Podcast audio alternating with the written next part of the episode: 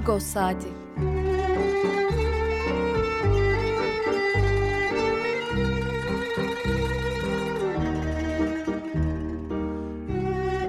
Haftalık Agos gazetesinin penceresinden Türkiye ve dünya gündemi.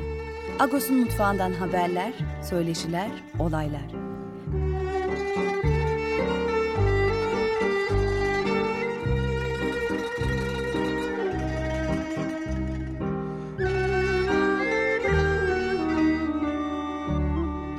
Radyo Agos.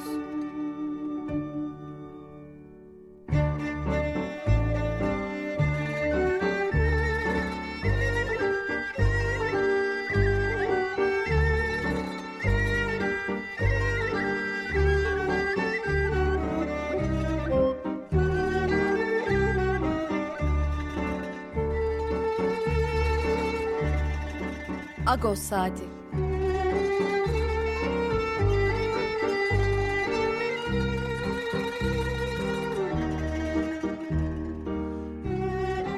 Haftalık Agos gazetesinin penceresinden Türkiye ve dünya gündemi.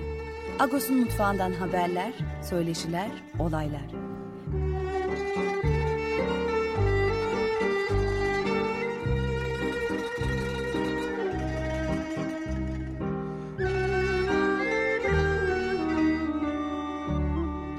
Radyo Agos Radyo Agos'tan günaydın. Parlıyız. Ben Yetver Tanzikyan. Bugün 11 Kasım Cumartesi. Yeni bir Radyo Agos'ta karşınızdayız. Hangi şarkıyla başladık? Zülal Türüyor ve Aradin Cihan. Zülal Türüyor aslında e, Ermenice ve e, sadece vokale dayalı e, eskiler seslendiriyorlar, şarkılar seslendiriyorlar. Bu şarkıda meşhur, iyi bildiğimiz Aradin Cihan'la ut sanatçısı birlikte e, seslendirdiler bu şarkıyı. Merdan şarkının ismi. Evet bu hafta ne var Radyo Agos'ta? Ee, birazdan Pakrates Dükkan'la haftalık olan sohbetimizi yapacağız. İkinci bölümde kamu hukuku e, uzmanı, kamu hukukçusu Profesör Doktor e, Levent Köker'le Yargıtay'ın Anayasa Mahkemesi kararlarına uymayışı e, ve Anayasa Mahkemesi üyelerinin de suç duyurusunda bulunmasıyla başlayan gelişmeleri ele alacağız. Türkiye'nin gündeminde. E, son bölümde e, Bülent Aydın e, konuğumuz olacak. Bülent Aydın Hrant'ın Arkadaşları inisiyatifinde den tanıyorsunuzdur bir ihtimal. E, aynı zamanda e, Bellek Müzesi'nin e, Tophane'deki depoda e, 12 Eylül ilgili bir sergisi e, var. Epeydir sürüyor. 12 Eylül'de açılmıştı. Bugün bu akşam sona eriyor. E, Bülent Aydın o serginde danışmanı hayli ilgi gördü. E, Bülent Aydın'la da e, nasıl bir sergiydi? Bugün hala izleme şansınız var, görme şansınız var. Biraz sergi üzerine konuşacağız. Evet, e, gidişatımız e, aşağı yukarı böyle. E, bu hafta gazetemizin manşetinde anayasa rafa kalktı e, demiştik. E, yan manşetimizde de azınlık basını bu yılda pas geçildi demiştik. O da şu, e, basın ilan kurumu her yıl, e, her yıl yapmıyor aslında. Bazı yıllar pas geçiyor azınlık basınını e, azınlık basında ilan vermiyor basın ilan kurumu. E, her yıl genel kurulunda bir karar alıyor ve bir maddi destek e, de bulunuyor. E, bu yıl gene e, yapmadılar. E, bu aslında e, Ermeni, Rum ve Yahudi basınını kapsayan bir yardım. E, toplam 300 bin liralık bir yardım genelde işte 6-7 gazete arasında bölüşülüyor. İşte bir degi kapatıyor aşağı yukarı ama e, bu önemli bir taraftan da e, bu yılda e, yapılmadı bu yardım yan manşette de bunu konuşmuş, bunu duyurmuştuk. Ee, evet, Pakrates Dükkan'la haftalık olan sohbetimize başlayalım. Günaydın Pakrates abi, parlıyız. Günaydın Yaprak, parlıyız. Ee, gündemimiz hayli yüklü, yoğun. Ee, konuşacağız gündemi de haftaya damga vuran görüntülerden bir tanesi de e, Gazze'lilerin e, güneye, Kuzey e, Gazze'den Güney Gazze'ye tehcir diyelim biz buna. Tehcir diyoruz. Gerçek, gerçeği de bu. E, tehcir görüntüleriydi. E, bunu yani 2023 yılında bir ay önce, bir buçuk ay önce Karabağ Ermenilerin tehcirini e, gördük. Bu hafta yani zaten bir e, 7 Ekim'de başlayan bir savaş bu İsrail e, Hamas Savaşı. E, 10 bin kişi öldü Gazze tarafında. Çoğu da çocuk çoğu demeyeyim ama bir önemli bir kısmı çocuk.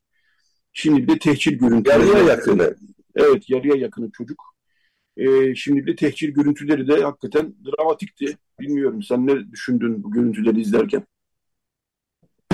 E, e, şimdi biz e, Karabağ'da yaşananı, Karabağ halkının göçünü etnik temizlik olarak tanımladık. E, bu ifadeyi kullandık. Çünkü Karabağ Ermenisizleştirildi. Ne demek Ermenisizleştirildi? Ermenilerin orada 3000 yıldan uzun bir süre var olan e, yaşamı artık sona erdirildi. Hiç Ermeni kalmadı. 40 kişiden bahsediyor falan. E, şimdi burada ise artık e, bir soykırımdan da bahsetmek mümkün. Çünkü hedef gözetilmeksizin iki buçuk milyona yakın nüfusu olan bir şehir imha ediliyor. Hiçbir binanın ayrımı yapılmıyor. E, yalan söylüyorlar biz e, hedefleri belirleyip vuruyoruz derken. E, sözü bana istihbarat alıyorlarmış da Hamas liderleri hastanelerde saklanıyormuş. Onun için hastaneyi vuruyorlarmış. Bunlar topyekün yalan. Tam tersine o dehşet atmosferinden medet uman bir siyaset gidiyor. Bugünkü İsrail yönetimi, Netanyahu yönetimi e, savaşın başarısını karşı tarafı e, dehşete düşürmekte arıyor. Onunla tatmin ediyor. Hem kendi kamuoyunu, kendi faşist kamuoyunu e, hem de üstünlük sağlamaya çalışıyor. Ama ortalıkta fazla da bir üstünlük hali yok. Sadece perişan olan bir halk var. Yani hiçbir üstünlük sağlamak mümkün değil böyle kirli bir savaşta. Sadece insanlığa karşı suç işleniyor. Benim gördüğüm bu. E, kaldı ki Güney e, Gazze diye bir kavram da yok artık. Güneye doğru sürdükçe sınırı geçmeye zor diyor. Mısır'a doğru sınırı geçmeye zor diyor insanları. Evet. Öyle e, biliyorum. e, bu tabii savaş bir taraftan e, ne yazık ki bir kez daha antisemit yani Yahudi karşıtı akımların da eline böyle bir şey verdi. E, koz gibi bir şey mi ne diyeyim artık. E, tüm yani dünyanın önemli bir kısmında e, Yahudi karşıtı yani bunu ayırmamız lazım. İsrail hükümetiyle e, Yahudi halkını ayırmak durum ayırmak zorundayız. E, Türkiye'de böyle şeyler başlamış durumda. Evvelsi gün Fener'de bir Rum okulunun duvarına işte e, yazılar yazılmış. E, şimdi böyle de bir durum var. Bunları aynı ölçüde mücadele etmemiz gerekir e, diye düşünüyorum. E, bununla ilgili de hassasiyetin e, belli edilmesi gerekir açıkçası. Bunu da buradan duyurmuş olalım. Şimdi Bunun altını özellikle çizelim. Sadece duyurmuş olmakla kalmayalım yeter. Bunun altını özellikle e, çizelim. Çünkü antisemitizm gene insanlığa karşı bir suçtur. Irkçılığın en kirli halidir. Ve üstelik de en uzun erimli ırkçılıklardan biridir. Dünyada iki ırk bir anlamda lanetlenmiş gibi bunlardan birisi Çingene ırkı, birisi de Yahudi ırkı. Ee, buradaki en önemli farklar kültürel ve inançsal farklılıklar. Hristiyanlar az eziyet çektirmediler Yahudilere. Şimdi ise bu konuda öncü olan e, Müslümanlar oldu. İslam ideolojisi bütünüyle antisemitizm üzerine kuruyor kendi yapısını. Bu kabul edilebilir bir şey değil. Israrla reddetmemiz ve özellikle de komşu gibi yaşadığımız Yahudilere de fevkalade sahip çıkmamız gereken bir süreçteyiz. Bizim apartmanımızda, üst katımızda çok asil bir Yahudi hanımefendi vardı. Bizim binaya taşındıklarında karı kocaydılar. Bir süre sonra Salamon Bey'i kaybettik. Ama Madame Esther dünya tatlısı bir insandı. Apartmanda herkesle çok güzel ilişkileri olan bir insan. Herkesle diyaloğu fevkalade insanca olan bir insan. Biz şimdi bu insana Yahudi deyip de düşmanlık üretecek herhangi birinin karşısında bütün gücümüzle durmaya her an hazır olmalıyız. Evet, bunlar çok önemli. Vurgulaman iyi oldu gerçekten. Ee, yani işte biz de konuşalım bunları. Ee, bu program ve gazetemiz bunun için var. Ee, çok, çok dikkatli olmamız gerekiyor ve senin dediğin gibi bu tip e, saldırılara karşı da e, karşı çıkmamız gerekiyor. Ee, evet, yani çok hele hele sosyal medya çağında çok tuhaf yerlere gidiyor. Ee, Kuru Kahveci Mehmet Efendi'ye bile boykot kampanyası başlattılar. Ta zamanında bir arazi başlamış, bağışlamış Türkiye'li Yahudilere diyerekten. inanılır gibi şeyler, inanılır şeyler değil bunlar. E, evet karşı çıkmak gerekiyor. E, ikinci bölümde biz konuşacağız bu konuyu Profesör Doktor Levent Köker'le gerçi ama biz de şöyle bir üzerinden geçelim. E, Yargıtay'ın Anayasa Mahkemesi kararına uymayışı, e, Anayasa Mahkemesi üyeleri hakkında suç duyurusunda bulunması, konu neydi? Can Atalay'ın e, Gezi davası tutuklusu Can Atalay'ın milletvekili seçilmesi ve Anayasa Mahkemesi'nde e, bunun serbest bırakılıp tahliye edilmesi gerekir ve ihlali vardır demesiydi. Yargıtay 3. Dairesi bunun üzerine bir e, 30 sayfalık aşağı yukarı bir e, yazı kalemi alarak e, karara uymayacağını, Anayasa Mahkemesi'nin aktivizm yaptığını, Yargıtay'ı hedef gösterdiğini e, söyledi. E, tahmin edileceği üzere bu siyasi bir karardı ve e, Cumhurbaşkanı Erdoğan da karara bir anlamda sahip çıktı ve Anayasa Mahkemesi'ni tartışmayı açtı. Öyle gözüküyor ki Anayasa Mahkemesi, yani Anayasa Mahkemesi Anayasa'ya uymamakla suçluyor siyaset ve Yargıtay. Böyle bir durumda yani Türkiye'de ilk kez olan bir durum diyeceğiz ama artık böyle şeyler bunun içinde e, her gün yeni bir tanesini görüyoruz. Sen ne dersin? E, şimdi burada e, Cumhurbaşkanı Erdoğan Anayasa Mahkemesi üst üste yanlışlar yapıyor gibi bir açıklamada bulundu dün. E, bu konuda tavır aldı. 2-3 gündür bir sessizlik hakimdi Cumhurbaşkanı cephesinde. Çünkü kendisi Özbekistan'daydı. Dönüşte bu açıklamaları yapmaya başladı ve Yargıtay'ın yanında saf tuttu bir anlamda. E, fakat ben e, bütün bunlar olup biterken e, Yargıtay'ın da ne kadar sabıkalı bir mahkeme olduğunu düşünüyorum. Aklıma gelen şey e, Diran Bakar'ın götürdüğü hukuk mücadelesiydi. O zaman Anayasa Mahkemesi'ne başvurma hakkı tanınmamıştı e, sivil topluma. Anayasa Mahkemesi'ne sadece siyasi partiler başvurabiliyordu, kurumlar başvurabiliyordu. Ve dolayısıyla Diran Bakar Ermeni halkının haklarını Anayasa Mahkemesi'nde savunamadı. Gidebileceği en, en üst yer Yargıtay kuruluydu. Sadece Yargıtay Mahkemesi değil, Yargıtay Cezalar Kurulu böyle bir yapıydı. Ve orada da Ermeniler için içimizdeki yabancılar ifadesini kullanmış bir mahkemeden bahsediyoruz. Yanlışın ucu bucağı yok. Aynı hatayı, aynı yanlış söylemi ne yazık ki dönemin Cumhurbaşkanı Ahmet Necdet Sezer de tekrarlamıştı. O da Ermenilerin Türkiye'deki yabancılar olduğunu söyledi. Tartışmanın konusu herkesin bildiği o 36 beyannameleri meselesiydi. Ermeni vakıflarının sahip olduğu gayrimenkuller e, gasp edilmişti hükümet kararıyla, Vakıflar Genel Müdürlüğü eliyle ve o gaspı da bu mahkemeler meşrulaştırdılar yıllarca. Yani Anayasa Mahkemesi üst üste hatalar yapıyor derken biz de Yargıtay'ın üst üste yaptığı hataları anımsıyoruz bir yandan da. Ee, Türkiye'de yargı sistemi milli yargı. Şimdi en son bir de o e, mevzu çıktı biliyorsun. Mehmet Uçum öyle bir açıklamada bulundu. Milli yargıdan bahsetti. İşte bunu dediğiniz anda zaten tuz kokmuş demektir.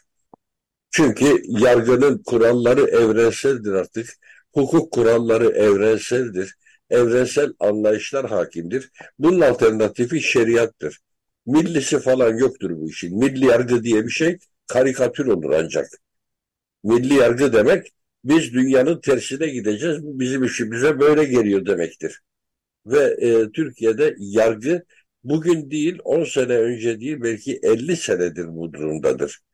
Hatırlayalım yassada duruşmalarını sizi buraya gönderen irade böyle karar vermemizi istiyor diyen mahkeme gördü Türkiye. Adnan Menderes'i dar ağacına gönderirken. Biz bunu sağdan soldan bakıp söylemiyoruz. Bir genelleme olarak söylüyoruz. Her tarafından o milli anlayışı fevkalade tartışmalıdır. Ne tartışmalısı? Sırasında rezildir. Ee, şunu da ekleyeyim ben. Ee, Yargıtay ya Hrant Dink'in mahkumiyetini, e, o malum yazıyla ilgili mahkumiyetini onaylayan kurum da Yargıtay. Yani Yargıtay böyle hiç hata yapmayan e, böyle bir temiz mahkemesi, süper mahkeme kendisi yani kendini o yere koyuyor ama tarihine baktığımız zaman e, Hrant Dink'in o yazıyla ilgili mahkumiyetini e, 9. dairede yanlış hatırlamıyorsam Yargıtay 9. daire e, esas hakkından olaylamış usul yönünden bozmuştu. Ve e, Yargıtay Başsavcısının e, itirazına da yani bunu bozmanız gerekirdi e, reddetmişti hatırladığım kadarıyla. Dolayısıyla burada böyle bir e, durum var. Yani Yargıtay da böyle hiçbir hata yapmazmış gibi bir pozisyona sokmanın bence bir gereği yok. E, bunların hemen bunların da ötesinde Anayasa Mahkemesi anayasayla kararları uygulanır deniyor. Yani bu anayasayı artık e, uygulamıyor durumunda Yargıtay. Evet yani uluslararası hukuk normları var. Evrensel hukuk normları, hukuk fakültesinde öğretilen normlar. Eğer bunları eğip bükmeye kalkarsanız ipin ucu kaçar, başka bir deyişle tuz kokar. Yani e, hani deyim vardır ya et kokarsa tuzlarsın ya tuz kokarsa ne yapacaksın? Şimdi Türkiye'de yaşadığımız tuzun kokma halidir. Ben bunları söylerken aklıma Erdal Eren geliyor. Sistematik bir şekilde yaşını büyüttüler. Ama diyeceksin ki o da askeri mahkemeydi. Mahkemeydi sonuçta. O kararları veren e, savcısı, yargıcıyla bir mahkeme heyetiydi. Hukuk kurallarına uyması gerekirdi. Ama hayır 12 Eylül'de generallerin isteği doğrultusunda, başka zaman egemen güçlerin isteği doğrultusunda hukuk kurallarını çiğneyebilen bir yapıya mahkeme denemez, o mahkemeden e, adalet beklenemez ve Türkiye'de şu anda içinde bulunduğumuz şey bu. E, geçenlerde üst düzey bir e, hakimin açıklamalarına tanık olduk değil mi? E, kurulan e, borsalardan bahsetti. E, FETÖ'cülükle suçlanırsan kaç para verirsen ne olur? Şu mahkemeye düşmek için kaç para vermen gerekir? davana şu hakimin düşmesi için şu, kaç para vermen gerekir diye borsa oluşturulduğundan bahsedildi. Bu kadar önemli şeylerin hiçbir yankısı olmuyor Türkiye'de. Söylendiği gün söyleniyor. Allah Allah neler duyuyoruz falan diyoruz. Ama akabi yok, devamı yok. Devamında daha sarsıcı bir şey bizi bekliyor çünkü. Gündem hızla değişiyor. Şimdi burada da olanlarla kalacağız.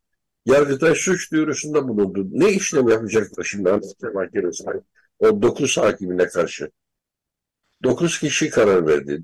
Dört kişi karşıt oy kullandı. Dokuz kişi e, lehte oy kullandı bu konuda.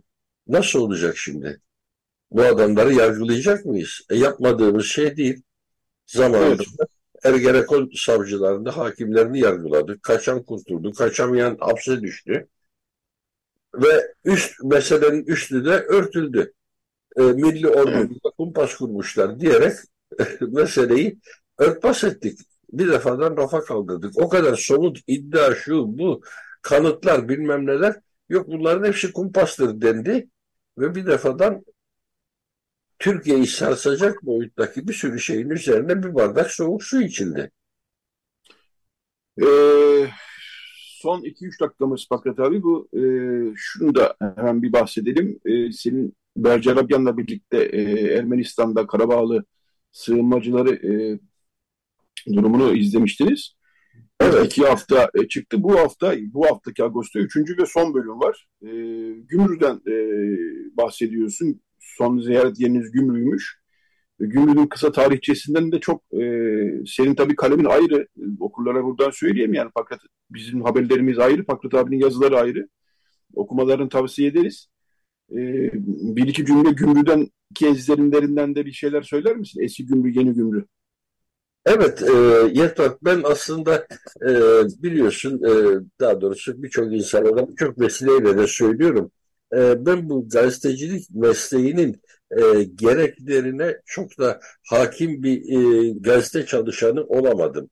Gazete yazarı olamadım. Estağfurullah, ahbarık olur mu? Evet, bunu söylüyorum çünkü e, gazeteciliğin belli bir haber aktarma kuralı var, şu var, bu var. Bense bazen kalem öyle bir farklı gidiyor ki şimdi o bahsettiğin yazıda kendi kendime çok tereddüte düştüm ki acaba ana mevzudan çok mu saptım? Ben izlenimleri yazmak istiyordum.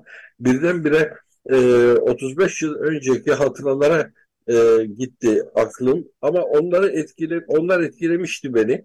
Gümrüğe her gittiğimde o hatıralar gene canlanıyor. Yol üzerinde o Gümrü depremine yardım taşıyan Yugoslav uçağının enkazından yapılan anıtı görüyorum. Orada e, 7 kişilik bir mürettebat hayatını kaybetmişti. Onların anısına yapılmış bir anıt o. Veya e, gümrüğü ilk gördüğüm zamanı ve bugünkü gümrüğü kıyaslıyorum. E, farklı zamanlarda gördüm. E, depremden sonra gördüm. Depremden önce görmüştüm. E, insanların davranışlarını gördüm.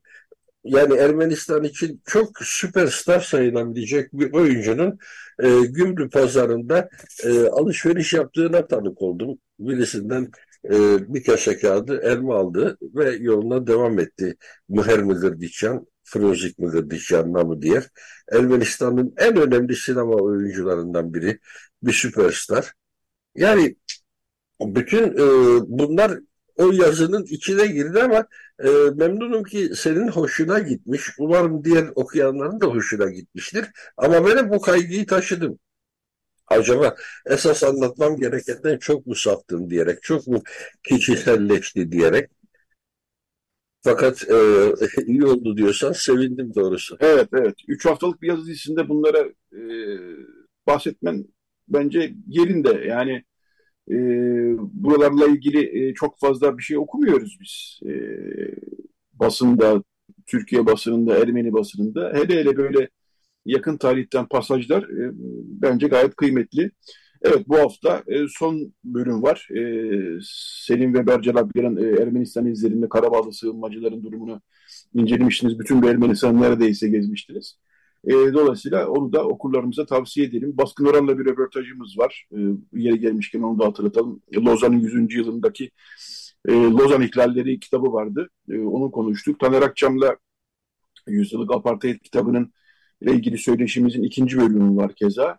E, dolayısıyla bu haftaki Ağustos'ta her zaman gibi dolu dolu diyelim. Evet bu haftada sohbetimizin sonuna geldik Ahbarik. E, teşekkürler. E, Rica ederim. Birazdan bir şarkı Fayruz dinleyeceğiz birazdan. Bu, e, bütün titreşimlere nasıl açıksa açık radyo. Radyo Gosta bütün titreşimlere açık. Fayruz da Lübnanlı sanatçı. E, sevdiğimiz bir sanatçı. Çok da müthiş bir sesi var. E, ondan e, unutamadım şarkısını. Yani Mahadir Nasit şarkısını dinleyeceğiz. Daha sonra bir reklam arası. Daha sonra e, Levent Tükerkon'un, Profesör Doktor Levent Tükerkon'umuz olacak. Bu Anayasa Mahkemesi, e, Yargıtay meselesini daha detaylı konuşacağız. Çok teşekkürler Akbarik. Rica ederim, rica ederim. Çok da sevindim Feyruz dinleyeceğimiz için. Evet, evet. Peki evet şimdi Feyruz'u dinliyoruz. Daha sonra bir reklam arası, daha sonra Radyo Agos devam edecek. Radyo Agos.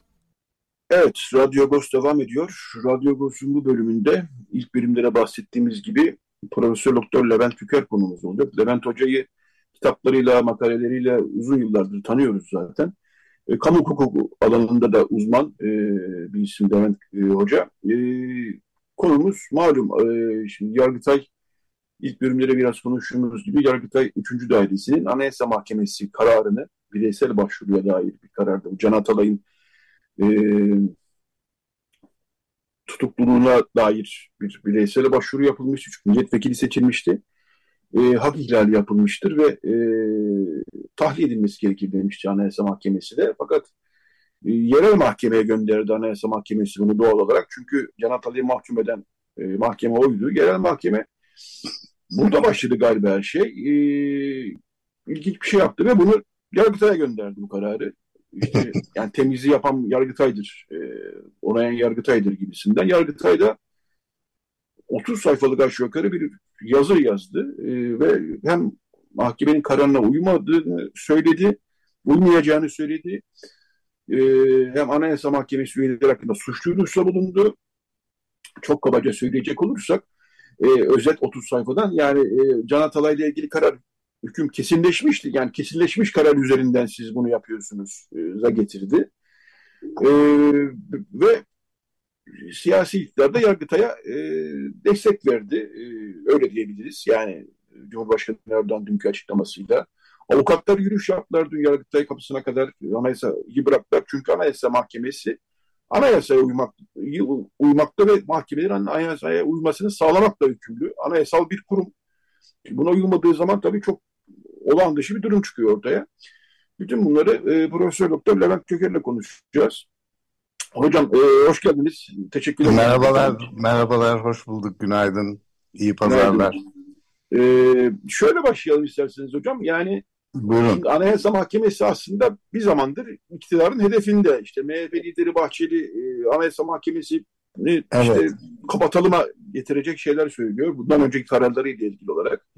Yok, ee, dedi de galiba kapatılmalıdır. Evet, evet. Ee, yani burada e, tabii mahkumiyetler bütün burada mesele. Bireysel başvuruları mahkumiyetler. Anayasa Mahkemesi bakıyor ve bu mahkumiyet anayasa uygun değildir diyor kimi vakalarda. E, iktidarın hoşuna gitmiyor tabii bunlar. E, aslında Anayasa Mahkemesi tabii varlık sebebi iktidarın istediğini yapamıyor oluşu. E, hatırlayalım. E, siz düzeltin eğer yanılıyorsam 1960'tan sonra e, yani Demokrat Parti dönemindeki uygulamaları biraz dikkate alarak aslında 27 Mayıs'tan sonra kurulmuş ve hükümetler, iktidarlar sınırsız güç sahibi olmasınlar ve yaptıkları uygulamaları anayasaya uygun olsun. E, ve evet. burada bir mahkeme denetlesin e, diye kurulmuş ve 1960'tan bu tarafa belki 61 e, varlığını sürdüren bir kurum. Kimi zaman biz de beğenmeyiz kararlarını. E, ama Tabii ki. burada bambaşka bir durum karşı karşıyla karşı karşıyayız. E, genel bir değerlendirmenizi alsam hocam. Anayasa Mahkemesi'nin varlığı ile ilgili olarak ilk yani işleviyle ilgili olarak. Şimdi yani Anayasa Mahkemesi'nin varlığıyla ilgili olarak sadece Türkiye'de değil işte bir vakitler 1920'lerde Almanya'da da cereyan etmiş olan bir tartışmayı hatırlatarak daha genel bir şekilde bunu ortaya koymak istersek e, şimdi kanunlar anayasaya aykırı olamaz.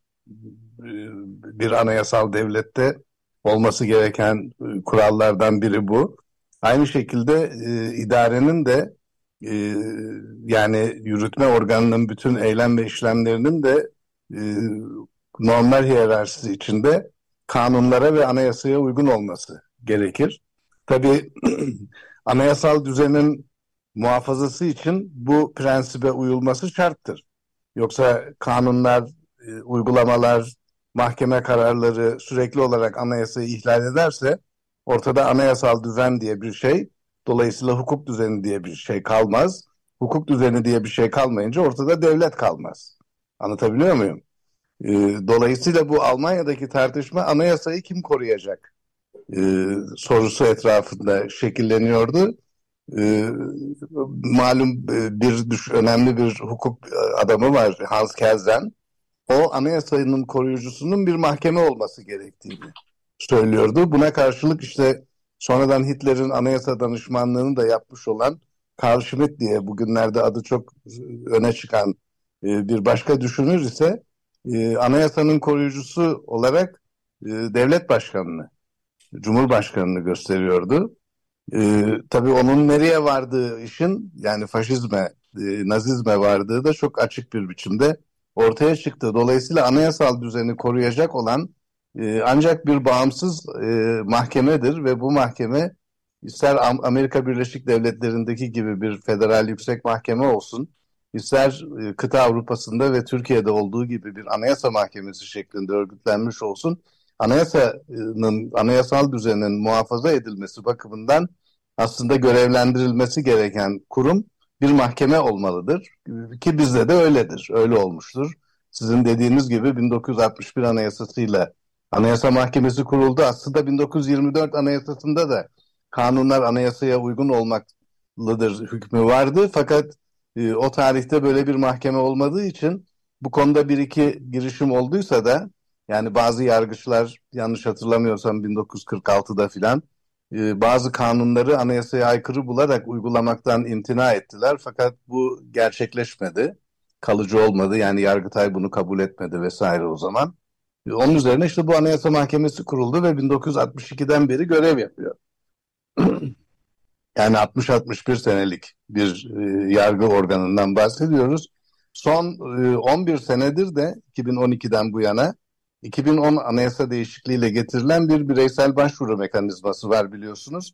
İşte bugün tartışma konusu olan e, konu da e, Şerafettin Can Atalay'ın Hatay milletvekili olarak aslında tahliye edilmesi, yargılamasının durdurulması gerekirken yapmış olduğu başvurunun reddedilmesi yani tahliye talebinin reddedilmesinden sonra Anayasa Mahkemesi'ne yapmış olduğu bireysel başvuru neticesinde Anayasa Mahkemesi'nin vermiş olduğu bir hak ihlali kararından e, kaynaklanıyor. e, Yargıtay'ın buna karşılık bir e, bu kararı uygulamama yönünde bir kararı var. Bence son derece vahim bir karar. E, bunun e, birkaç boyutu var. İsterseniz oraya e, girebilirim şimdi. Ee, evet onu soracaktım ama şundan Ha?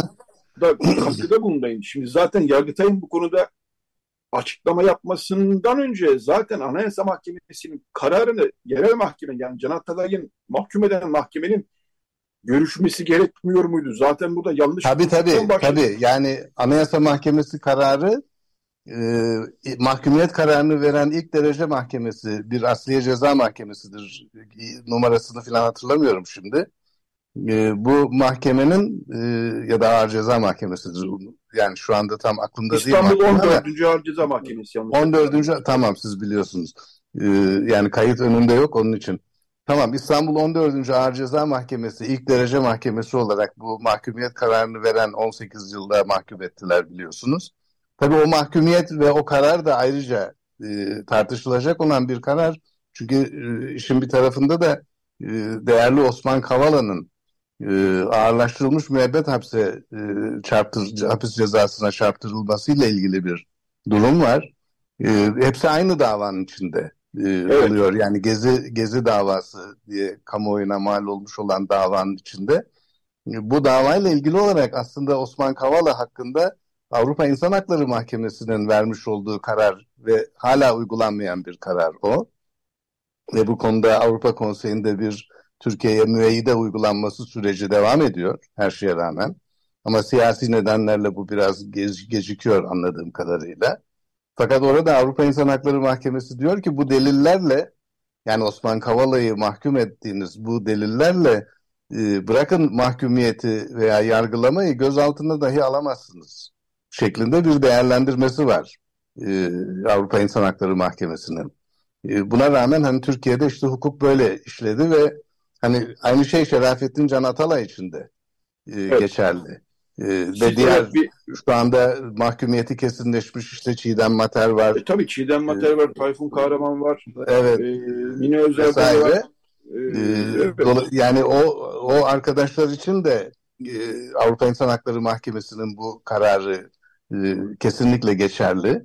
İleride bunlar tabii çok büyük hak ihlalleri olarak e, yeniden tescil edilecek ve tabii zaman geçiyor ve insanların hayatlarından ve memleketin O- demokratik e, yaşam kalitesinden e, çok büyük ödünler verilmiş oluyor. Çok büyük tahribat yapılmış oluyor hukuk devleti adına. E, o bakımdan hani e, katlanılabilecek bir durum değil ama e, olaylar da böyle gelişiyor. E, yapılacak fazla bir şey yok şu aşamada. Sadece bunları söylememiz lazım. Yani Evet, hukuk siz- ne diyorsa, kurallar ne diyorsa onların uygulanması gerekir. Yani burada Siz- çok Evet, Pardon, girecektiniz. Ben sizi kestim. Buyurun hocam. Yok, yani burada bunu- çok net olan bir şey var. Hiç işin hani öyle miydi böyle miydi diye bir şeye girmeksizin e, konuşmak gerekir. Şimdi anayasanın 153. maddesi diyor ki Anayasa Mahkemesi kararları yasama, yürütme ve yargı organlarını gerçek ve tüzel kişileri bağlar. Bu bu kadar net. Anayasa Mahkemesi e, bu konuda Şerafettin Can Atalay'la ilgili bir hak ihlali olduğunu tespit etmiş ve bu ihlalin giderilmesi için de Can Atalay'ın tahliye edilmesi gerektiğini söylüyor. Bunu nasıl yapmış, doğru mu yapmış, yanlış mı yapmış o ayrı bir tartışma konusu. Ama böyle bir karar vermiş. Şimdi Yargıtay 3. Ceza Dairesi diyor ki e, Anayasa Mahkemesi'nin ortada diyor uygulanabilir bir kararı yoktur diyor. Anayasanın 153. maddesi kapsamına giren bir kararı bulunmamaktadır diyor. Yargıtay 3. Ceza Dairesi'nin böyle bir şey söylemeye hakkı ve yetkisi yoktur. Anlatabiliyor muyum? Yani Evet. bu, bu, bu meselede yetkisiz olduğu halde e, bir insanı hukuka aykırı bir biçimde demir parmaklıklar arasında tutmaya neden olacak şekilde bir karar verme durumunda olan Yargıtay'dır. Yani burada suç hep Anayasa Mahkemesi'ne e, atılıyor. Halbuki Anayasa Mahkemesi görevli, yetkili olduğu bir konuda bir karar vermiş. Kararını beğenmeyebilirsiniz ama uygulamak zorundasınız.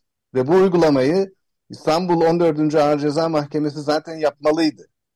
Ama o yapmadı, topu Yargıtay'a attı. Yargıtay da diyor ki ortada böyle bir karar yok.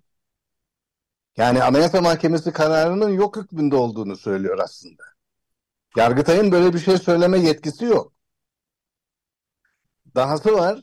Anayasanın Evet. bir de 158. maddesi var. O 158. madde diyor ki görev diğer mahkemelerle Anayasa Mahkemesi arasında görev ve hüküm uyuşmazlıklarında Anayasa Mahkemesi kararı esas alınır diyor. Yani Yargıtay kendisiyle ilgili bir yani Anayasa Mahkemesi ile kendisi arasında böyle bir uyumsuzluk olduğunu düşünüyorsa Anayasanın 158. maddesi gereğince Anayasa Mahkemesi'nin kararına uyması icap ederdi. Anlatabiliyor muyum? Evet. Yani bir böyle de bir durum var. Sonra bir başka husus daha dikkat çekti, dikkatimi çekiyor benim. Yargıtay Başkanlığı burada Yargıtay 3. Ceza Dairesi'ni destekleyen bir açıklama yaptı. Yani şuymuş gibi. Halbuki zannediyorum Akın Atalay'ın işaret ettiği bir husus Yargıtay Ceza Genel Kurulu'nun bir kararı var. Bireysel başvurularla ilgili olarak Yargıtay Ceza Genel Kurulu diyor ki Anayasa Mahkemesi'nin bu konudaki iştihadı bizim için de yani Yargıtay daireleri için de Yargıtay'daki e, yargılama süreçleri için de yol göstericidir, bağlayıcıdır ve mutlaka dikkate alınıp uygulanması gereken kararlardır şeklinde bir e, Yargıtay Ceza Genel Kurulu'nun kararı var. Bütün bunlara rağmen Yargıtay'ın 3. Ceza Dairesi'nin böyle bir karar verebilmiş olması e, bence e, son derece sorunlu e, ve belki de asıl suç duyurusunun bu daire hakkında e, düşünülmesi gerekir. Evet. Çünkü ben burada burada- açık olan şeyler var. Yani Anayasa Mahkemesi kararı var. Yargıtay diyor ki 3. Ceza Dairesi böyle bir karar yoktur. Bunu diyemez. Ee, evet Bunu hocam, yani- diyemeyeceğini yargıç olan herkes bilir. Yani hukukta yokluk bir çok ağır bir müeyyidedir ve Anayasa Mahkemesi kararının yok hükmünde olduğunu söyleyecek olan bir yüksek mahkeme bulunmamaktadır. Türkiye'de böyle bir mahkeme yoktur. çok önemli bir noktaya dikkat çektiniz hocam. Ben de bu arada ufak bir düzeltme yapayım. İstanbul 13. Ağır Ceza Mahkemesi'ymiş. Peki 14. fark etmez. Yani bir. Evet, bir ağır ceza mahkemesi. Evet. Şimdi e, şöyle de bir durum. E, bu ben kendimce hukukçu olmayarak e, söylemek istiyorum. Peki Yargıtay'ın kusursuz olduğunu nereden çıkarıyoruz bir de? Öyle bir durum var. Hani diyelim ki Hayır, kusur- yüksek kusursuz mahkeme. değil. Burada burada açık bir kusur var. Yani Yok, burada çok açık bir biçimde yani bu yargıçlar 3. Ceza Dairesi'nde bu kararı veren Anayasa Mahkemesi kararı yoktur. Uygulanabilir bir Anayasa Mahkemesi kararı bulunmamaktadır şeklinde bir gerekçe yazan. Gerekçeye de bakabiliriz istiyorsanız hani vaktimiz varsa. Ee, ama Biraz e, e, kabaca bakabiliriz hocam. Çünkü orada enteresan şeyler var. Yani anayasa e, yani Yargıtay'ın şeyiyle ilgili olarak anayasa mahkemesi siyasi aktivizm yapmaktadır gibisinden çok ilginç. hiç alakası e, yok. Yani tuhaf alakası yok. Evet. Yani hiç hiçbir şekilde alakası yok. Yani bunu nereden çıkarttıklarını anlamış değilim. Ee, şimdi bu konu bir bireysel başvuru konusudur. Yani bireysel başvurunun konusu nedir? Ee, Türkiye Cumhuriyeti Anayasası'nda biliyorsunuz bir takım temel hak ve özgürlükler var. Koruma altında olan. Aynı şekilde Avrupa İnsan Hakları Sözleşmesi'nde de bir takım temel hak ve özgürlükler var. Ee, anayasada ve Avrupa İnsan Hakları Sözleşmesi'nde koruma altına alınmış olan temel hak ve özgürlüklerin ihlal edilmesi durumunda bu ihlalin muhatabı olan kişi Anayasa Mahkemesi'ne bireysel başvuruda bulunma hakkına sahip. Anayasa Mahkemesi bu bireysel başvuru sonucunda bir hak ihlali tespit ederse bu hak ihlalinin nasıl giderileceği konusunda bir karar da vererek aynen Avrupa İnsan Hakları Mahkemesi gibi konuyu ilgili yargı merciine, ilgili mahkemeye gönderiyor ki konumuz burada e, Sayın Can Atalay. E, Can Atalay'ın hak ihlaline uğradığını tespit ediyor Anayasa Mahkemesi ve bu hak ihlalini e, ilgili mahkemeye gönderiyor ve tahliye edilmek suretiyle bu hak ihlalinin giderilmesi gerektiğini söylüyor ve iş buraya geliyor. Yani Ee, mesele bu. Anayasa Mahkemesi'nin burada yar, kendi yetkisini aşması, yargısal aktivizm yapması filan bunlar e, bana sorarsanız boş laflar. Çünkü Anayasa Mahkemesi'nin yetkisi dahilinde olan bir iş bu. Bireysel başvuru ve bir hak ihlali olup olmadığına karar vermek. Kaldı ki bireysel başvuruyla ilgili düzenleme Anayasa Mahkemesi'nin hak ihlali tespiti yapması halinde doğrudan yeniden yargılama sebebi. Dolayısıyla yargılamada eğer kesin hüküm verilmişse bireysel başvuru sonucunda da hak ihlali tespit edilmişse yargılamanın yenilenmesi gerekiyor. Anlatabiliyor muyum? Ee, Dolayısıyla hani kesin hüküm de bu meseleyi e, halletmez. Kaldı ki e, kesin hüküm yani Can Atalay hakkındaki mahkumiyet hükmü kesinleşmeden önce yani yargılama süreci devam ederken Can Atalay milletvekili seçiliyor. 14 Mayıs 2023'te. Can Atalay milletvekili seçilir seçilmez dokunulmazlığını kazanıyor. Dokunulmazlığı kazanınca yargı sürecinin durması gerekiyor. Anayasa Mahkemesi de zaten diyor ki Can Atalay milletvekili seçildiği için yargılama sürecinin durdurulması gerekiyordu. Bu durdurma işleminin yapılmayıp yargılamanın devam ettirilmesi ve hükmün kesinleştirilmesi de e, aslında yanlış olmuştur diyor. Anlatabiliyor muyum? Evet. Şimdi Yargıtay bunu bir süper temiz e, meselesi olarak da söylüyor. Yani Anayasa Mahkemesi Yargıtay kararlarının üstünde çıkmaya ve ona yani bir süper temiz mahkemesi gibi Yargıtay'ın verdiği karar, kararları hükümsüzleştirmeye e, yetkisi yoktur filan demeye getiriyor. Yani bir anlamda Sayın Cumhurbaşkanı'nın da söylediği işte Yargıtay'ın kararı bir kenara atılamaz değerlendirmesine benzer bir değerlendirme yapıyor. Halbuki konu öyle değil. E, bireysel bireysel başvuruyla ilgili düzenleme 2010 yılında şimdiki Cumhurbaşkanı başbakanken ve gene Adalet ve Kalkınma Partisi Genel Başkanıyken anayasa değişikliği yapıldı. Biliyorsunuz ünlü yetmez ama evet tartışmasının olduğu anayasa değişikliği evet. bu. E, orada bireysel başvuru hakkı kabul edildi ve bunun mekanizması oluşturuldu, kanunu çıktı. 2012'den itibaren de uygulanıyor. Bu iş düzenlenirken düzenleme şu şekilde yapıldı. E, eğer bir hak ihlali olursa yargılama yenilenecek. Yani hüküm geçersiz hale geliyor. Anlatabildim mi? Evet. E, e, dolayısıyla bireysel başvuru sonucunda verilecek olan bir karar Anayasa Mahkemesi tarafından zaten mahkemelerin kararını eğer hak ihlali bulmuşsa hükümsüz hale getiriyor. Ama yargılamayı yeniden yapacaksınız.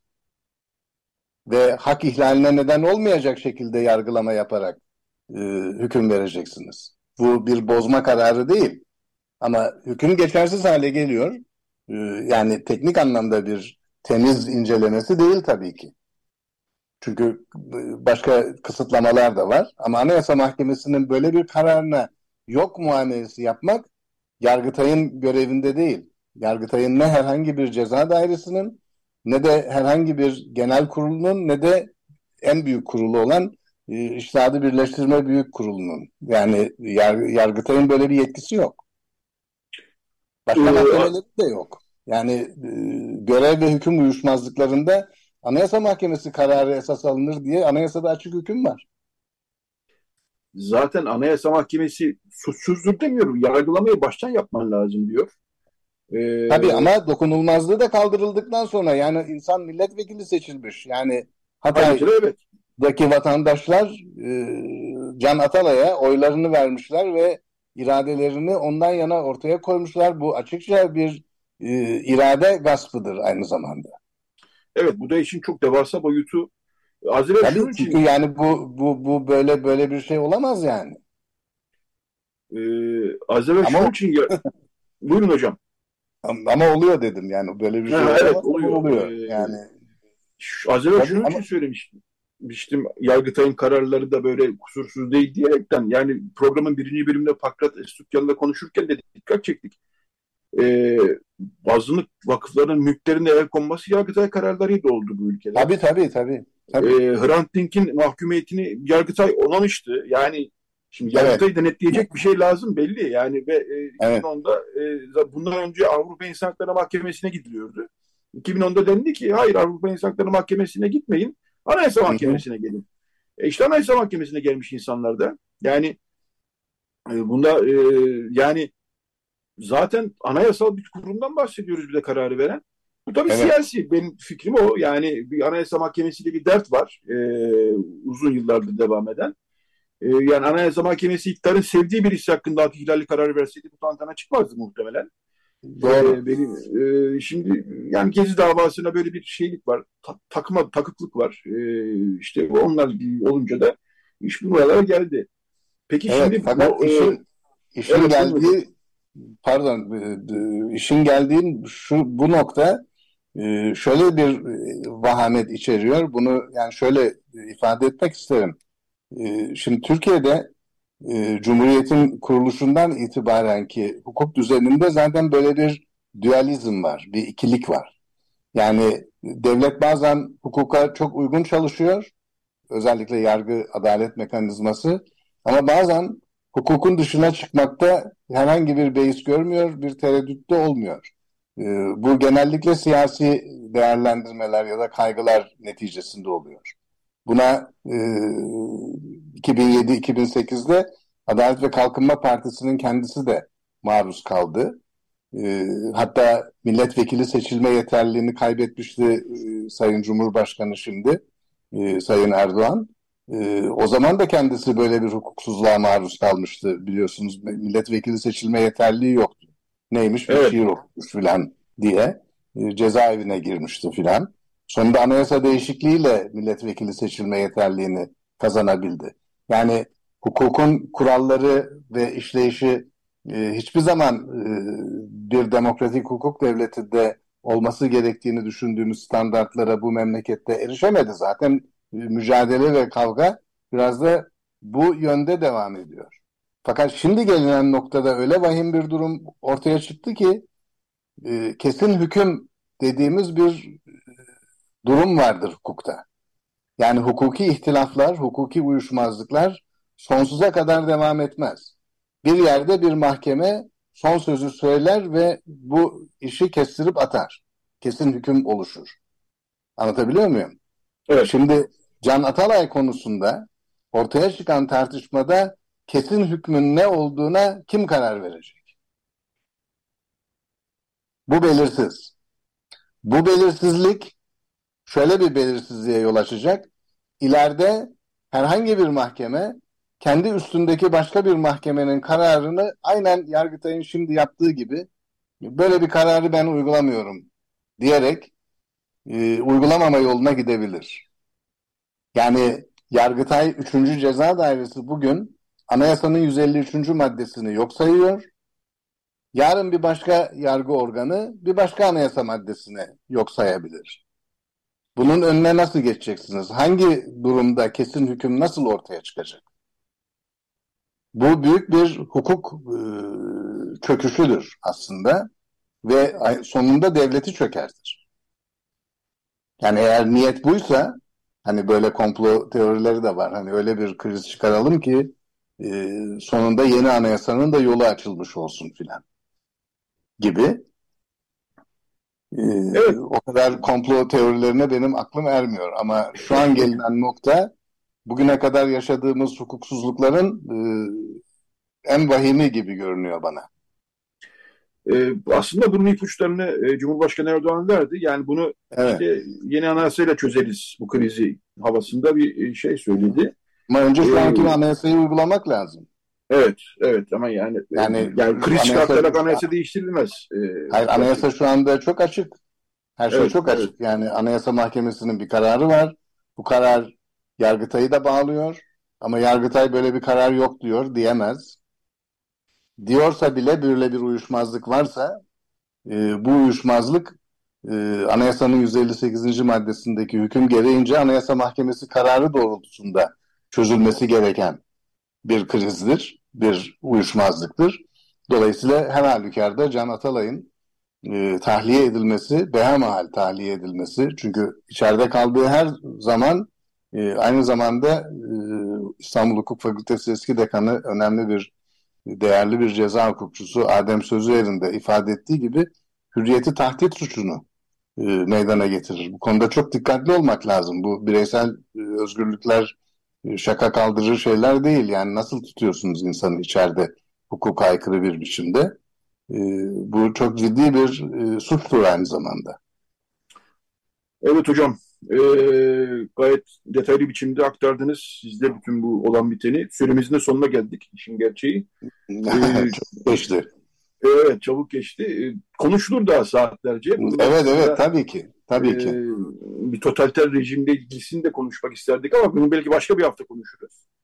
Çünkü ne zaman e, isterseniz. Yani demin e, e, merhum Hrant Dink'in e, maruz kaldığı Yargıtay kararından bahsettiniz.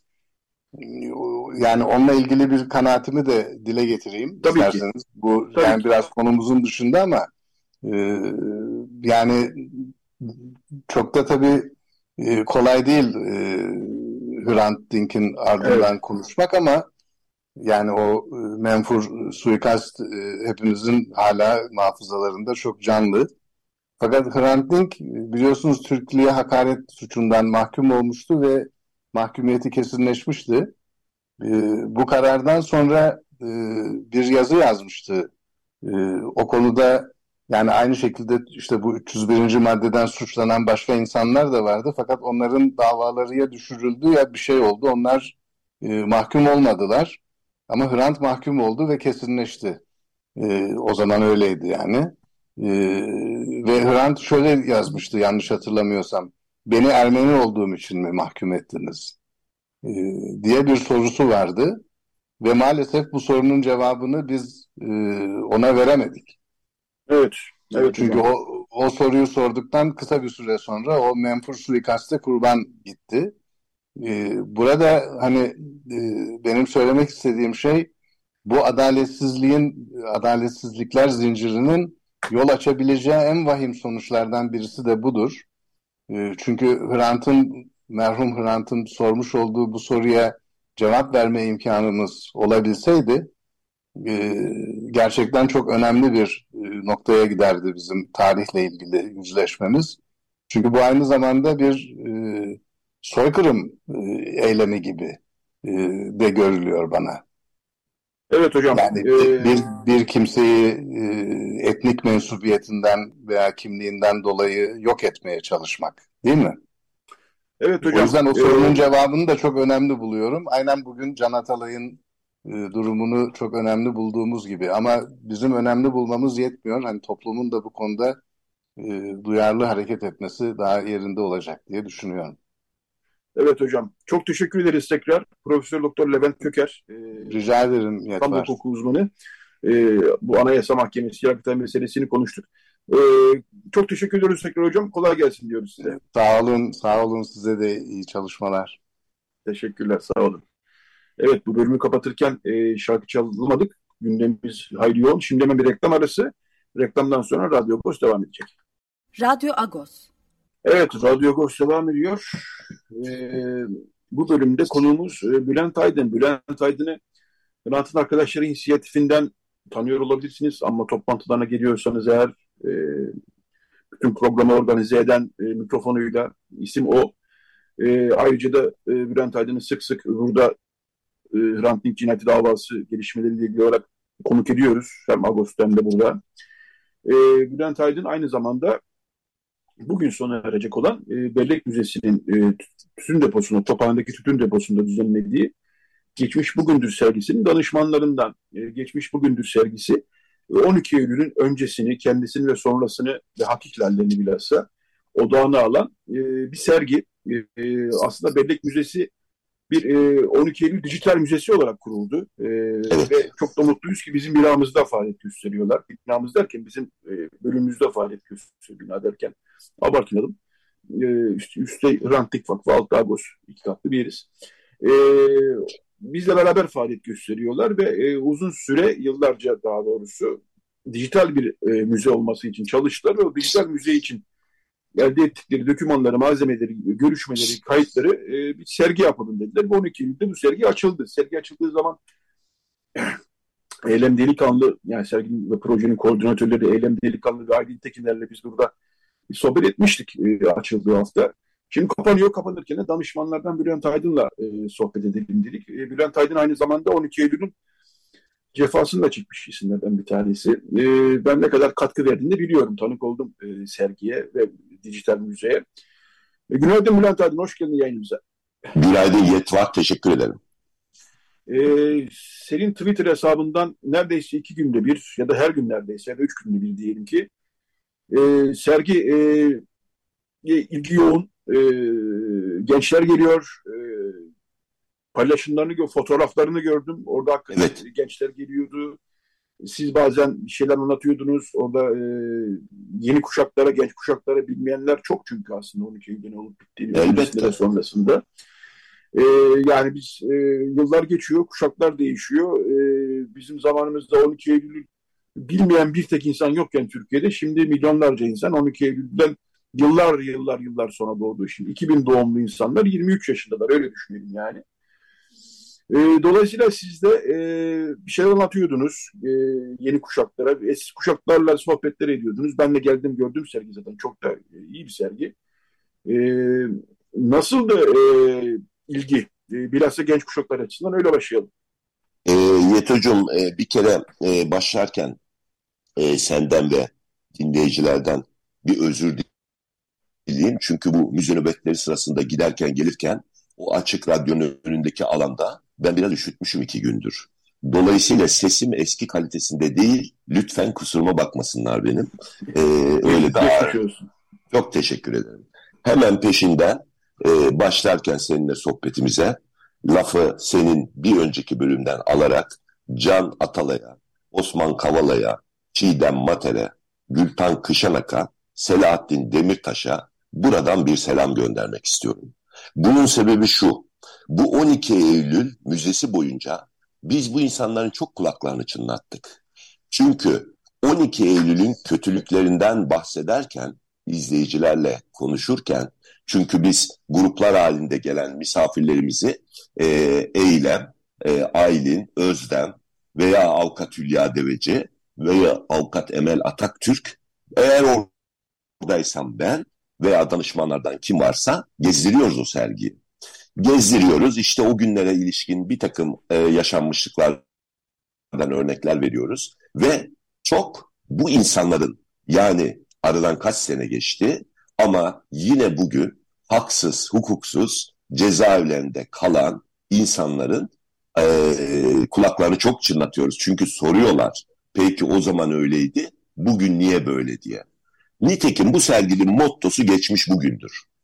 E, sen de biraz önce söyledin. Ben özellikle eylem ve özlemle onlar bir sözlü tarih e, kitabı e, hazırlıyorlardı e, keşke bir öpüp koklasaydım diye bundan yıllarca önce. O zamandan itibaren ben hem onların e, fedakarane ve çok çalışkan yaptıkları çabaya hep destek verdim.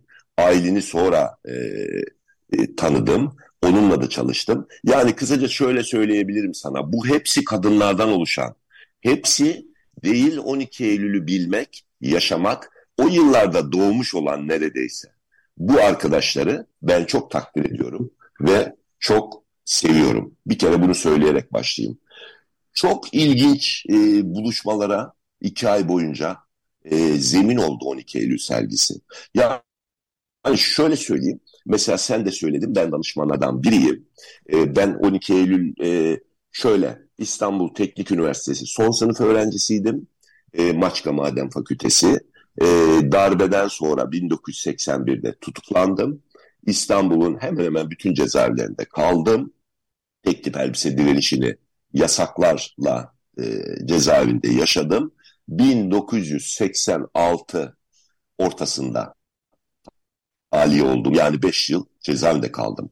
Benim gibi e, 12 Eylül cezaevlerinde kalan e, veya e, o e, 12 Eylül dönemiyle ilgili yaşamışlığı olan danışmanları var bu serginin. Bu tabii gayet doğal bir şey. Yani şöyle bu hazırlıklar sırasında örneğin e, sen gittin biliyorsun o sergiye gitmeyen bu arada arkadaşlarımız için dinleyimiz, dinleyicilerimiz için Bu son fırsattır.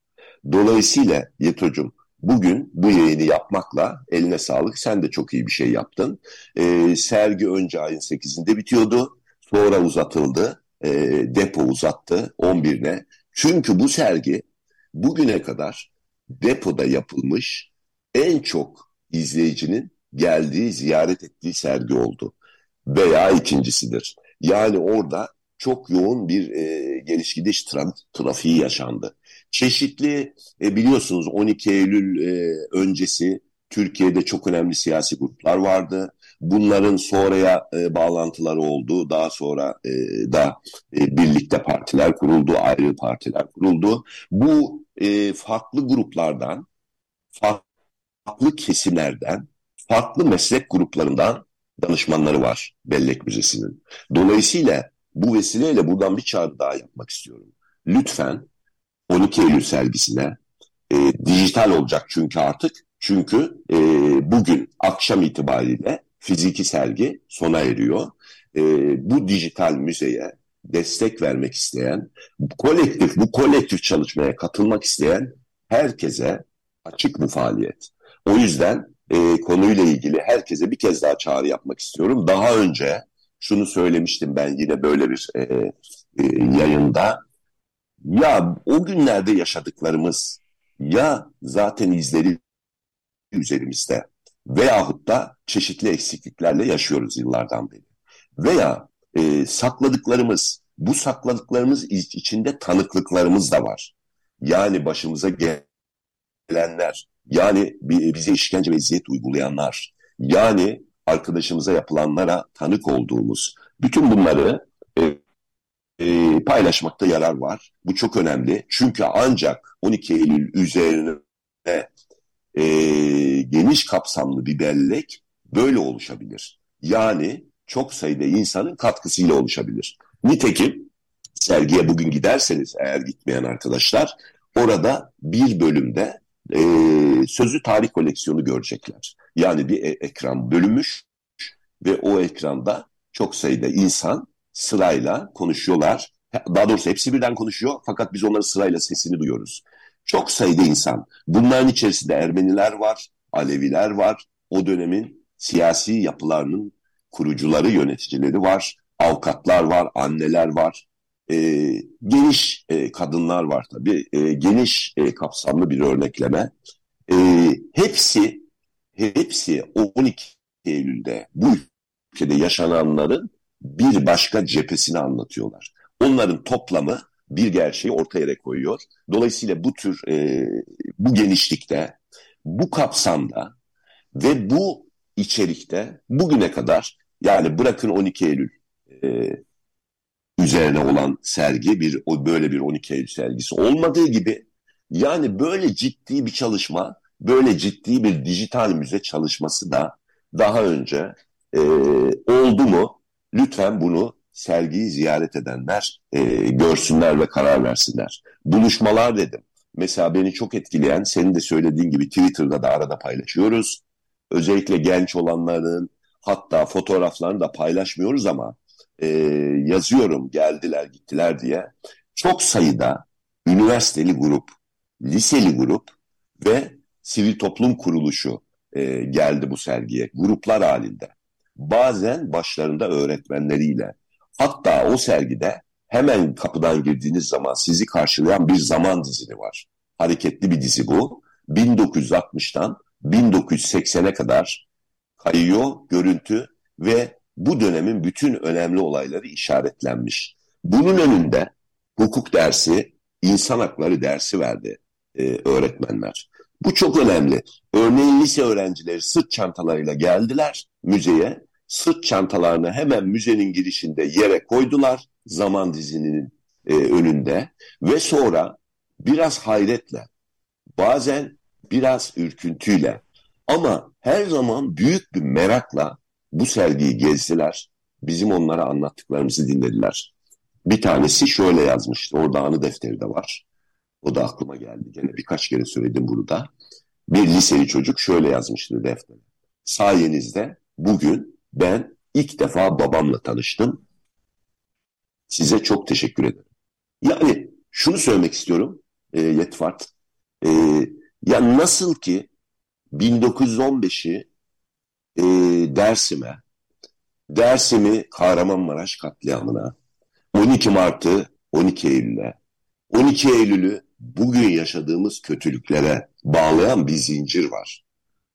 İşte bu müzeyi gezdiğinizde bu zincir hakkında bir fikir sahibi oluyorsunuz. Bence bu oldukça önemli. O sergiyi ziyaret eden liseli gruplar arasında ki genellikle bunlar iyi liselerden geldiler. Üniversite grupları da genellikle kalburüstü üniversitelerden geldiler. Onu da bir parantez olarak söyleyeyim. Örneğin Getronogan Lisesi de oraya geldi. Onlarla da sergiyi gezdik. E, Pangalta Ermeni Lisesi geldi.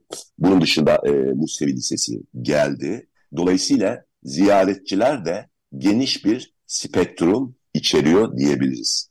Dolayısıyla e, bugüne kadar bu sergiyi görmeyen, göremeyen, belki İstanbul'da olmayan arkadaşlara tekrar iki şeyi hatırlatmak istiyorum. Bir, bu son fırsattır. Lütfen bugün e, depoya, Tophane depoya gidin ve 12 Eylül Bellek Müzesi'ni ziyaret edin.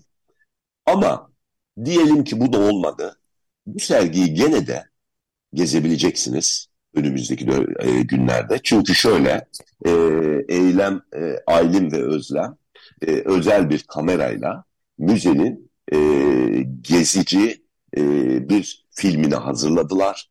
Dolayısıyla bunu da e, internet sitesine koyacağız ve bu sergiyi bugüne kadar görme imkanı olmayanlar, yurt dışında olanlar, başka şehirde olanlar 12 Eylül Bellek Müzesi'ni aynı fiziken geziyormuş gibi gezebilecekler. Ama bunu zannediyorum e, bu ay yapamayız, önümüzdeki ay yaparız. Buradan bir kez daha bu çalışmaya gerçekten çok emek veren bu genç kadroyu tebrik ediyorum. Benim gibi bu çalışmaya destek vermeye çalışan, e, aslında onlara moral vermeye çalışan, çünkü e, tahmin edersiniz çeşitli zorlukları da var bu işin. E, çünkü e, siyasi olaylardan, e, çeşitli siyasi gruplardan bahsediyoruz. Doğru olması lazım, yanlış bilgi olmaması lazım. Binlerce dosya, binlerce fotoğraf ve binlerce veriden bahsediyoruz. Örneğin bu müzenin bir dava dosyaları koleksiyonu var.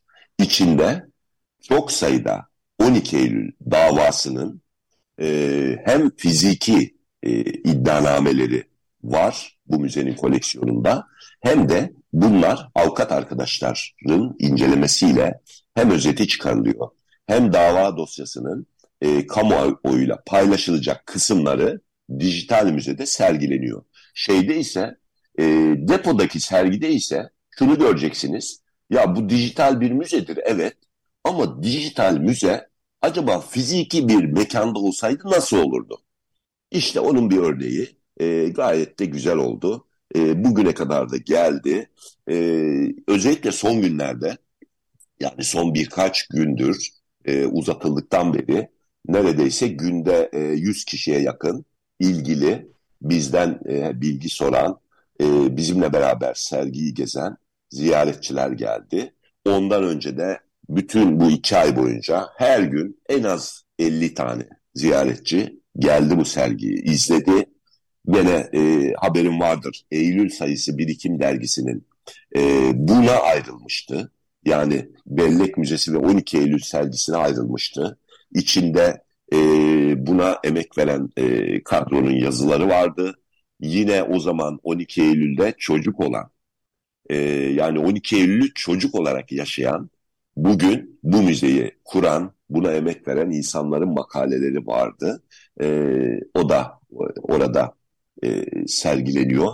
E, yani e, sakın fırsatı kaçırmayın. Bugün akşama kadar Tophane depoya gidip Bellek Müzesi'ni ziyaret edin diye bitirmek istiyorum. Evet. E, gayet Tabii sana hiç fırsat bırakmadım ama biliyorsun evet. o benim her zamanki halim zaten. Soracağım bütün sorularına yanıtını verdin. E, belki bilmeyenler vardır. Yani açık radyo dinleyicisi olup da depoyu bilmeyen çok az insan vardır belki ama gene de söyleyelim. Yani Tophane'de İş ve İşçi Bulma Kurumu'nun yanındaki sokaktan gidiyorsunuz. Sokak kendi kendine İleride sola kırılıyor. Sağ kolda hemen gri bir bina depo. E, orada görebilirler. Önemli bir e, sergi gerçekten de. Evet. Hafızamız açısından biz böyle hani bir ay öncesini bile unutan bir topluluk haline geliyoruz. O kadar fazla üst üste e, krizler, gelişmeler yaşıyoruz ki. E, ama e, bir toplumu da ayakta tutan şey hafızası. E, ondan sonra bu hafızayı da e, canlı tutacak bu tip vesileler gerçekten çok kıymetli. E, ben elinize sağlık diyorum bütün ekibin. Buradan da e, tebrik ediyorum. E, dediğimiz gibi bu akşam sona eriyor. Dolayısıyla bugün böyle bir fırsat var. E, sergi görmeyenler için e, söylemiş olalım. Çok teşekkürler Bülent Aydın. E, Geçmiş Bugündür sergisinin danışmanlarından birisiydi. E, aynı zamanda Hrant'ın Arkadaşları İnisiyatifinin de bir üyesi. E, teşekkürler Bülent Aydın yayına katıldığın için. Ben teşekkür ederim. Kolaylık Evet. dilerim Yetvat. Herkese de selamlar diyoruz buradan. Çok Selamlar. teşekkürler. Sağ ol. Kardeşim. Evet, e, Radyo Agos'un artık bu hafta sonuna geldik. E, Recide Beren Baltaş yardımcı oldu. E, Agos'un içeriğinden bahsetmiştik programın başında ama gene de birkaç cümleyle bahsedelim. E, manşetimizde anayasa rafa kalktı demiştik. İşte bu program boyunca konuştuğumuz Anayasa Mahkemesi yargıtay meselesi vardı. E, azınlık e, basını bu yılda pas geçildi haberimiz var. E, basın İlan Kurumu bu yıl e, aslında her yıl yapması gereken bir destek azınlık basınına. Çoğu yıl yapıyorlar e, ama yapmadıkları yıllar oluyor. Bunun tam e, şeyini bilemiyoruz. Gerekçesini bilemiyoruz. Bu yılda yapılmadı. E, bu haberimizden bahsedelim. E, Baskın Oran'la bir röportajımız var. Lozan'da hak ihlalleri, e, 100 yıl boyunca yaşanan hak ihlalleri kitabı çıkmıştı. Onunla türlü kapsamlı bir röportaj yapamamıştık. O röportajımız var arka sayfada. E, Pakrates Sükyan'ın Ermenistan izlenimlerinin son bölümü var. E, Taner Akçam'la 100 yıllık apartheid kitabı ile ilgili yaptığımız söyleşinin ikinci bölümü var. E, dolayısıyla e, bu hafta sonu e, Gettonaga'nın Madalya var. Geçen hafta neler oldu bitti. E, bunları aktardık. Ermeni toplumunda. Dolayısıyla e, Radyo Agos e, bu hafta biterken Agos'un da e, bu haftaki içeriğinden birkaç cümleyle bahsetmek istedik. Evet artık e, veda ediyoruz. Bir şarkıyla veda edelim. Anuş Mirza Hanyan ve Hasmik Bağdassaryan Doluk Hanyan ikisi beraber e, bir Ermeni halk şarkısını söyledikleri Canoy. Canoy dinliyoruz e, ve size bu hafta veda ediyoruz. Haftaya yeni bir Radyo Agos'ta buluşmak üzere.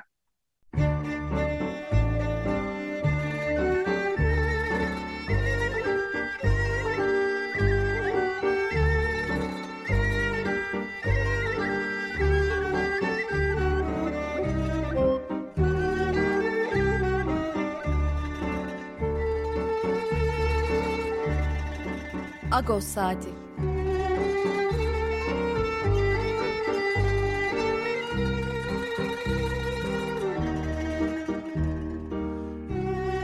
Haftalık Agos gazetesinin penceresinden Türkiye ve dünya gündemi.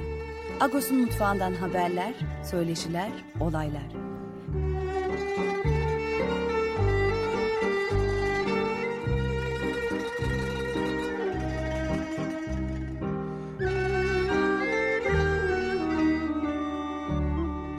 Radyo Agos.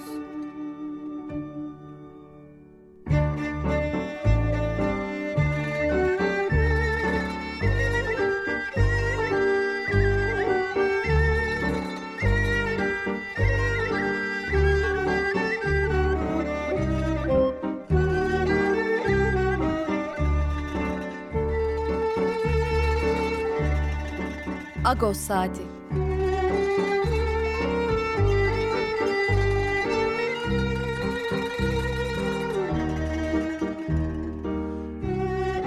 Haftalık Agos gazetesinin penceresinden Türkiye ve dünya gündemi.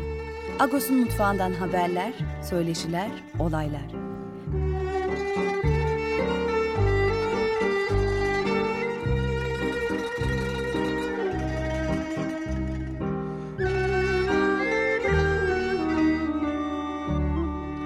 Radyo Agos.